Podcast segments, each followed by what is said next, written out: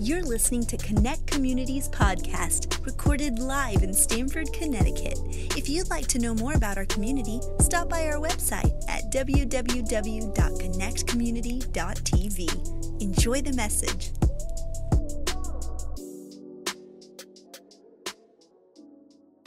I'm going to call my beautiful wife right now who's going to share an awesome message. Would you mind welcoming her? Yeah, yeah. Baby power. Where he came up with that. this baby just seems to be taking from me right now. like I can't breathe. well, it's great to be here. Thank you so much. Um, guys, I, before I start my message, I just have to point out something that's very, very, very important in my marriage. If you've been in this church for longer than one week, you know that every year between December and April, I have a conundrum. My birthday is in December. My husband's birthday is on April 6th. So he just had a birthday. Woo! But here's the thing he's four months younger than me. Four. Not four years, four months. And I hear it every year like I robbed the cradle. So he has caught up.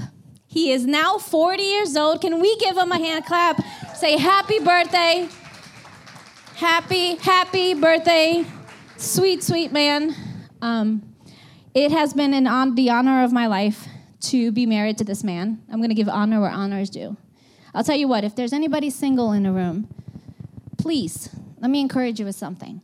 Find a man that loves God more than he loves you. Find a man that will honor God and place you in the altar for God because he will treat your family right and he will lead your family right. And that is Sarah Shadriel Miller. I honor you. I love you. I thank God for the day you were born. And it is an honor to be married to you. I love you. But he's now 40, so please pick on him. I, I need the break. anyway, today is part two of living in your element, and we're going to talk, we're going to continue this conversation. Um, you know, it's really easy to recognize in people who have amazing talents that they're living in their element right? Like you think about somebody like Steph Curry, you think about people like Beyonce, like Jeff Bezos, you know, or Mozart, or Michael Phelps. Like you look at these people who have unbelievable, extraordinary talents that they've worked at and developed. And it's really easy to go, of course they're living in their element. Ooh. Of course they're living in their element. Of course that they're doing what they're called to do because it's very evident. But for most people like you, maybe like me, I mean, I don't know, maybe you have this extraordinary talent like Liz who can cook just, you know, about anything. And it's very evident. But for me, I've spent the most part of my 20s searching for what it was that the, the call, what it was that was in me that God wanted me to do. I mean, I can, I can't, I lost count of how many jobs I, I had. I mean, I switched majors four times. And you can ask JD, every, about every other year I came up with a brilliant idea of what my next amazing job was going to be. Because I was like, I know this is it. I can do this. I can do that, you know? I was always in that search. But I think, honestly, that the problem is that we complicate what is simple. We tend to complicate what is simple. Not that it's easy, not saying that because honestly, to become and to achieve and to live in your elements, to, to do what God's called you to do, can be treacherous in seasons. In certain seasons, it's hard work. In certain seasons, you want to give up. It is hard, but it's not complicated. It is quite simple. It's almost as if our calling calls out to us. It kind of it's it's kind of magnetic. It pulls on us in some ways, and you find yourself doing it even without realizing. You find that it's kind of simple for you where it's complicated for everybody else. It's like you you engage in a certain activity or whatever you're doing, and it, it, it kind of relaxes you, even though it's hard work. And it, and it energizes you, and it brings you joy when for everybody else, you're like, no, flipping way would I be doing what you're doing? you know, because it's really hard for everybody else. But for you, somehow it draws you and you you lean towards it. That is because you have an assignment. Did you know that you do have an assignment? Did you know that your life is not a mere coincidence? You're not just, you know, plucked from eternity, placed here, and good luck. Do something with it. It's not that way. It's not meant to be that way. God has given you an assignment. The Bible teaches us this. Ephesians 2:10 tells us, "For we are God's handiwork, created in Christ Jesus to do good works, which God prepared in advance for us to do." See, there is something prepared for you to do. That should be a relief. Isn't that a relief to know that, you know what? There is something in me. There is a gifting in me. I am not just here for nothing. I am valuable and I am needed. That should do something inside to know that God picked you to achieve or to do something. And last week, JD kind of broke, started this conversation with us, and he broke it down into three components. I'm going to refresh your memory if you were here, and tell you if you weren't, and tell you to go listen to it if you weren't. the first one is calling. Calling because we all have a calling that's bigger than ourselves. We all have something that we were called to do that is beyond us. It's beyond our time, it's beyond our life. We've been called by God purposefully for something. Ability. Ability is those things that are inside you already. So when he called you, he didn't say, Hey, I'm going to call you to champion this. I'm going to call you to lead this organization. I'm going to call you to be a mother. I'm going to call you to be a father. I'm going to call you to this, but good luck figuring it out. He didn't do that. He gave you abilities. He gave you things and talents that are in, in you, whether you realize it or not, whether you've used it or not, whether you have sown that seed and practiced and developed it or not. Those abilities are within you to do what He's asked you to do. So there's abilities. And then the third component is circumstances. The circumstances are kind of what brings both of those things together, right? The circumstances have to line up. If you're a chef, but you don't have a kitchen, that's a little bit difficult to develop, right? If you um, are a teacher, but you're never, you don't have anybody in your life for you to teach, it becomes a little more difficult. So your circumstances are where kind of where your, where your life leads, and then they bring those abilities and that calling together, and all of a sudden you're flourishing. That's the manifestation, the place where the manifestation of your calling and your abilities happen. Now, these three components are in everybody's life, but there are certain attitudes that we want to talk about. The attitudes that will make these this living in your element flourish. If you were here last week, JD talked about the attitude of faith and how that is necessary for you to see the, the calling of God come about in your life. For you to live in your element, you have to have a certain measure of faith. Today, I'm going to talk about a word that no one likes. I'm going to talk about a word that really is so important as we think about the week that we're in. Um, this Palm Sunday week, this week before crucifixion. I'm going to talk about the attitude of humility. And I want to tell you this morning that humility is not passive, it is actually very active. It is an active behavior, it is an active decision. Humility is the practice of placing yourself in the servant seat. To repeat that. Humility is the practice.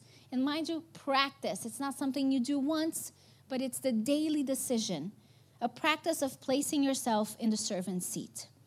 Now, does that mean that what you want doesn't matter and everybody can just take from you and take advantage of you and step over you and you know you're always just going to serve serve serve serve serve and who cares about what your feelings are no it is none of that none of that in fact, it is actually contrary in many ways. And I want to read to you today, since it's Palm Sunday, we have this amazing picture of what Jesus was going through six days before crucifixion. Only he knew what was coming. Only nobody else knew what was coming. But six days, Palm Sunday, before, this is what I would say is the height of Jesus' career. Palm Sunday is probably the height of his career right, of his, of his walk on earth. And if we look in John 12, um, chapter 1, uh, John chapter 12, verse 1 through 13, you can follow along. Six days before the Passover, Jesus came to Bethany, where Lazarus lived, whom Jesus had raised from the dead. He had he no here a dinner was given in Jesus' honor. Notice that it's for Jesus, this dinner. It's a special dinner given to him. Martha served while Lazarus was among those reclining at the table with him. Then Mary took about a pint of pure nard, an expensive perfume. She poured it on Jesus' feet and wiped his feet with her hair. And the house was filled with the fragrance of the perfume. But one of the disciples, Judas Iscariot, who was later to betray him, objected. Why wasn't this perfume sold and the money given to the poor? It was worth a, weir- a year's wage. He did not say this because he cared about the poor, but because he was a thief. As keeper of the money bag, he used to help himself to what was put into it. Leave her alone, Jesus said. It was intended that she, would, she should save this perfume for the day of my burial. Notice that. It was intended that she should save this perfume for the day of my burial. He's thinking about the burial. You will always have the poor among you, but you will not always have me. Meanwhile, a large crowd of Jews found out that Jesus was there and came not only because of him, but also to see Lazarus, who had been raised from the dead. Curious folks. So the chief priests made plans to kill Lazarus as well. For an account of him, for on account of him, many of the Jews were going over to Jesus and believed in him. The next day, this is the, the next day, this is the day that Jesus is walking into Jerusalem, right? The next day, a great crowd had come for the festival, heard that Jesus was on his way to Jerusalem. They took palm branches and went out to meet him, shouting, Hosanna! Blessed is he who comes in the name of the Lord. Blessed is the King of Israel. So Jesus is doing his triumph, what we know as a triumphal entry, right? There are palm leaves on the floor. He's coming. If you continue to read, it'll te- it'll show you that he sits on the donkey and he um, lives out what Isaiah had prophesied, right? For all intents and purposes, Jesus is now at the height of his career. He has followers. He has big crowds coming to see him. He has expensive perfumes, uh, an expensive perfume being lavished on him. Like the attention, Jesus here has followers, mega crowd. He is Instagram famous, guys. He is known. Now, this is a time before TV, time before internet. Like, think about this, right? He's becoming known, he's becoming famous. His circumstances seem to have lined up with his call, right? He is the king. He's being called Hosanna, King of Israel. He's, he's being adored, he's being praised. Jesus arrived. And yet, if you look at the text, you see what he is thinking about. He is thinking about the burial. He is thinking about what's to come. I want to ask you, what would you be thinking about if you were the center of attention? What would you be thinking about if people are laying gifts at your feet and coming to see you and adoring and worshiping and shouting your name? What would you be thinking about at that moment? I can almost guarantee you that you wouldn't be thinking about the things that Jesus is thinking. I mean, number one, you're not going to go to the cross, right? But what I find interesting, there's three things that I find really interesting at this moment, at the height for him, that he focuses on and that he does in this text. The first thing I want to point out this morning is that he does not lose sight of his call. In the moment where he is being praised, in the moment where he's being adored, he thinks about what he is here to do. Now, eh, like any other human being, it is very tempting at this moment to take that adoration and become proud. It is very tempting at that moment to take all that love that is coming towards you and to say, This kind of feels good. I'm gonna stay right here. Right? It's tempting. It's tempting to take all of that and say, you know what? I'm to take my seat at the table, forget the Via Dolorosa, forget the cross, I'm just going to take my seat at the table and I'm going to become king. It would have been easy to choose the royal crown instead of the crown of thorns.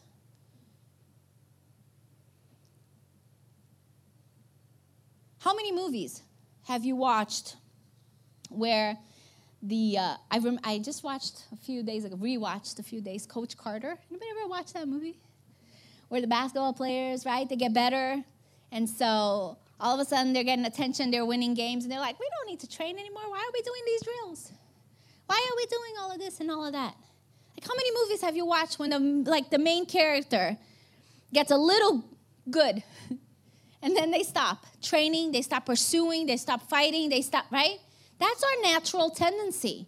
We get a little bit of attention. We get man's attention, man's glory. And the first thing we want to do is bask in it. We want to stay there because it feels good. So we stop training, we stop grinding, we stop fighting for the thing that we know, for the ultimate aim.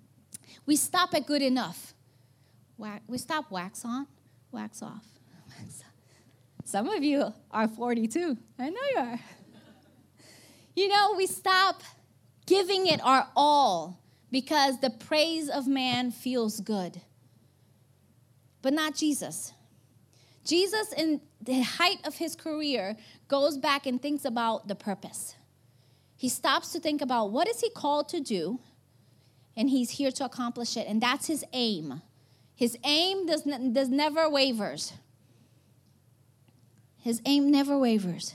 The second thing I want to point out is in um, still in John 12, and you'll see that Jesus uses this opportunity, the opportunity where the glory is coming to him, where the glory is shining on him. He uses this opportunity to lead others to his Father.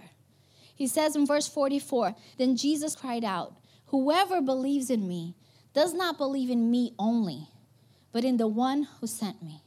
The one who looks at me is seeing the one who sent me. He points believers, those that are believing in him, to the one who sent him. After all, he understands that he is nothing without his Father. Jesus teaches something so powerfully here to us that there will be moments, there will be circumstances that will line up in our lives. There will be moments in our lives where our careers, our um, calling, our ability, when things are just kind of lining up and you find yourself flourishing. There will be those moments. And what will you do when you are flourishing? Will you go ahead and say, Yes, I'm good like that? I spent hours training. You know? Will you take that opportunity to take glory? Or will you point it over to the one who gave you those abilities? Will you point it to the, your Father in heaven who has equipped you, who has called you, who has given you this assignment and has helped you through in all the other seasons that were horrible? Will you point the glory to the one who deserves it? See, an attitude of humility is a posture of service. A service to whom? To God. We serve our Heavenly Father. We serve our King of Kings. We serve Him. And so when we serve Him, we understand that everything that we are is because of Him. That everything that we gain and every accomplishment and every good and perfect gift comes from above and no one else. We are not that good on our own. We are not that capable alone. We need God. We need His encouragement. We need His guidance. At the height of Jesus' career, he acknowledges, he acknowledges his father. What will you do when the opportunity presents itself and you are in ascension? What will you do when the eyes of man are looking at you? Can you point that glory to God? Can you say, you know what? God has been gracious to me. God has been good. Look at what He has done in my life. Without Him, that relationship wouldn't have worked out. Without Him, that degree would, have, would not have possible. Without Him, I wouldn't have gotten that deal. It is because of God's faithfulness, because of His wisdom, because of His compassion. Because let's be honest, we're not that good on our own. Right? It is insight, it's opportunity. It's, it's when God opens doors and lines things up and things just begin to fall into place. And most times we're left wondering, how did I get here? It's because of God's goodness. And let me just remind you, as I remind myself of this often, we don't deserve it. It's not because we deserve it, because what we deserve is damnation. It's because of Jesus. It's because of Jesus. And then there's a little part in that verse, on verse 43, John 12, 43, that says, For they loved human praise more than the praise of God. This sentence just hurt me. For they loved human praise more than the praise of God. If you take the praise of man, that is the, all the reward you will get. If you take the praise of man, if that's enough, that's that'll be your reward. The Bible teaches us that, you know what? Look for the praise of God. Because that will that will do way more in your life. That will satisfy your soul in ways you can't. Look for the praise of God. The praise of man is cheap, it's fleeting. And then there's a third the third thing that I want to point out is actually in the next chapter. And we're going to go to chapter 13. Chapter 13, John 13 says, It was just before the Passover festival.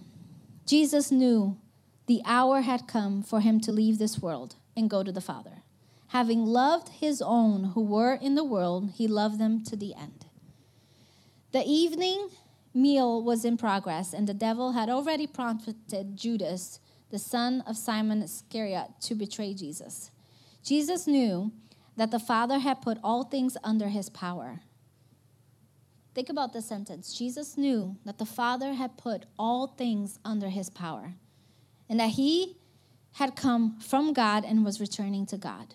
So he got up from the meal, took off his outer clothing, and wrapped a towel around his waist. After that, he poured water into a basin and began to wash the disciples' feet, drying them with the towel that was wrapped around him. And there we see the exchange a little further between him and Peter, where Peter's like, You can't wash my feet. You're crazy. You're a master. You can't. Well, if you don't let me wash your feet, you have no part in me. Okay, wash everything. I love how Peter's so dramatic. He's like, Take everything. So Jesus knew that all authority had been given to him. Jesus knew that all power had been given to him. He was in authority, in power, and what does he decide to do? Jesus, having the fame, the adoration, the attention of everyone, decides to wash his disciples' feet. Let me think about this for a moment. This is like, think about the most famous person you can think about, the most honored person you can think about, coming to wash your feet. I mean, I just, to me, it's, it's a little bit incomprehensible to think about the action that Jesus takes. This is not a small token. This is a very large, this is a posture of service. This is an attitude of humility, a posture of service. He decides to serve at the height of his fame. At the height of his career, he decides he's going to serve. He did not pay someone else to do it. He didn't say, I'm too busy. Picked up the water and the towel, he rolled up his sleeve, and he loved in action. He demonstrated love. Now, what, is this, what does that look like for us? Do we go around washing everybody's feet that we find? I'm going to walk around with a bucket and a towel. Just go wash people's feet. No, it doesn't look like that. However, there are many, many ways that we can serve those around us. See, if you're if you're a teacher, what's your goal? How do you serve your students? What is the goal of being there daily? If you're a manager, how do you manage people? Are you managing them like little minions in the show? You do what I say, do what I say right? Are you managing them like that? Or are you taking care of them? Are you leading them somewhere? Are they, can they trust you as their manager? Are these, do these people know that you value and care for them? Are they more than just means to an end? Are you in your jobs and your careers? Are you looking for influence? Are you doing everything you do so someone notices? You must be noticed, must be acknowledged.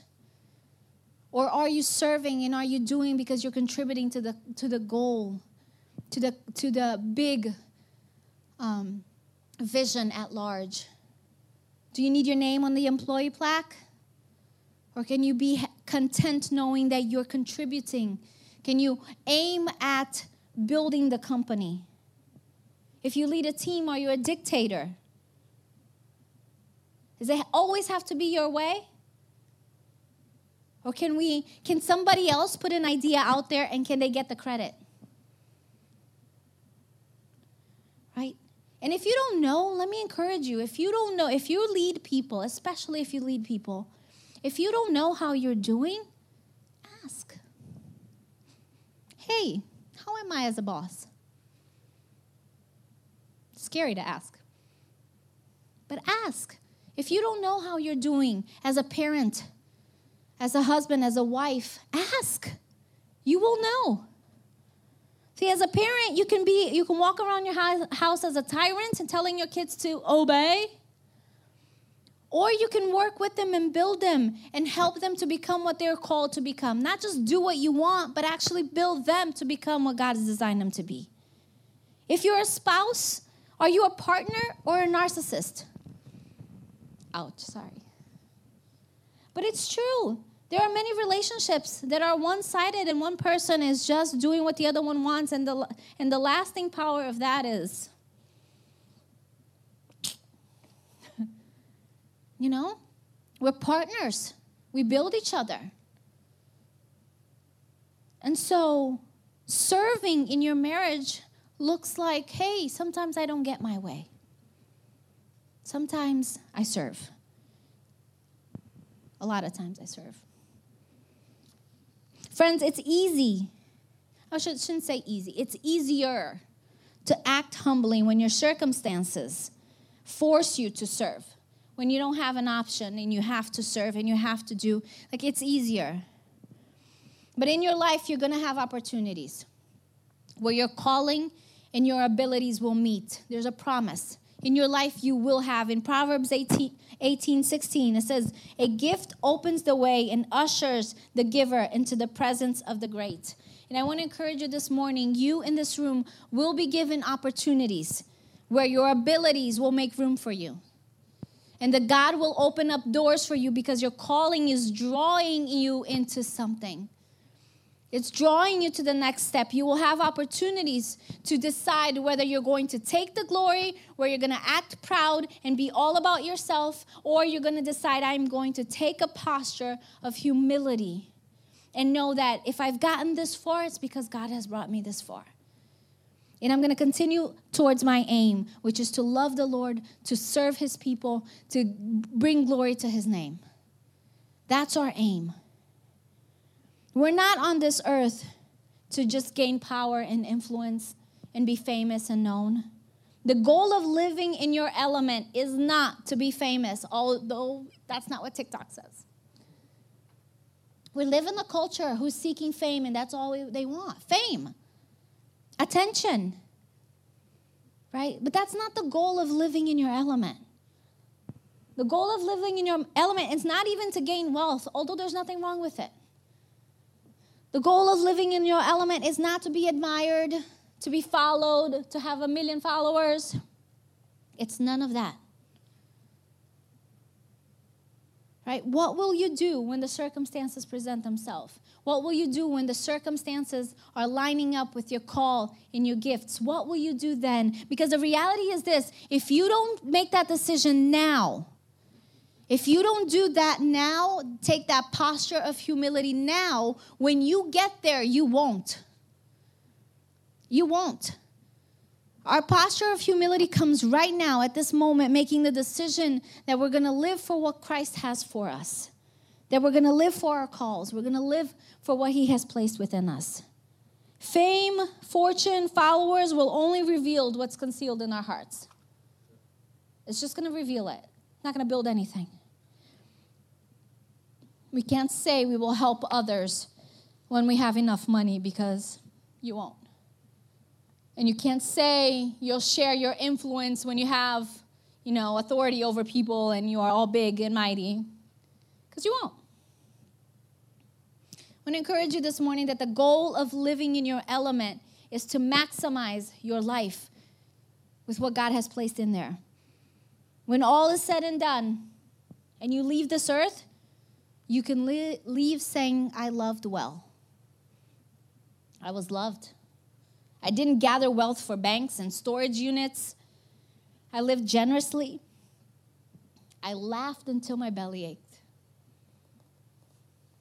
These are goals. I experienced wonderful things. I made memories. I made other people better. Like, this is the goal of living in your element. I want to encourage you with this because we can get so focused and so ambitious and so sidetracked by what culture tells us we need to be seeking. Excuse me. What the world tells us we should be fighting for, that we forget that God's call, there's a call, there's an ability, there's these things that are lining up for us, but not for our glory, for impact, for kingdom impact, to bring glory to God's name, to change people's lives. That's the goal. Your call will always involve others because God is a generational God. He's not just thinking of you. He's thinking about your children, your children's children, the generations to come. The gospel has come this far because people have decided to take up their call and move forward. The reason we are here serving the Lord today is because people did this. So God is a generational God. And your call is not just about what you accomplish in your lifetime.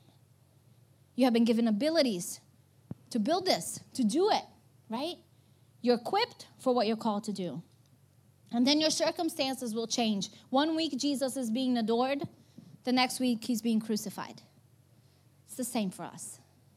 One week, you are the best, the cat's meow. The next week, you're canceled. Right? Circumstances will change.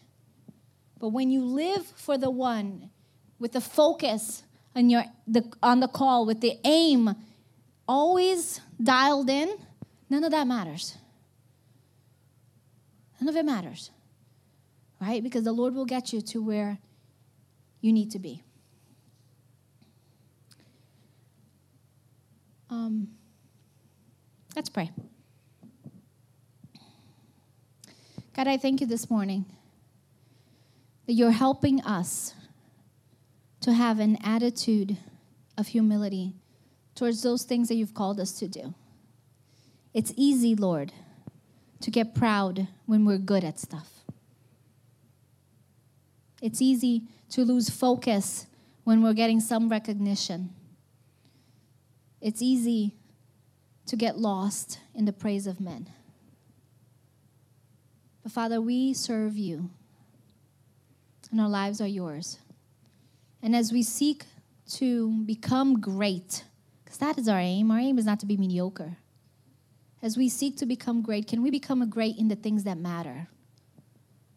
Can we become great lovers of people?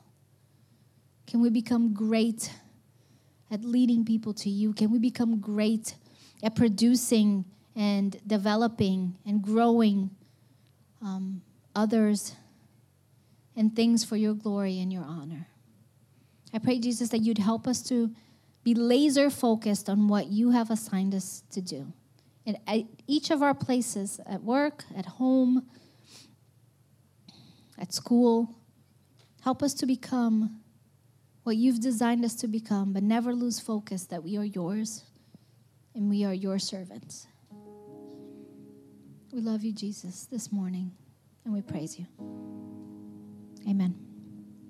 Amen. Let this be an encouragement to you guys that we live for something greater than ourselves. And as we pursue our purpose, as we pursue our um, calling, that we don't lose sight that we serve the Lord first. Amen.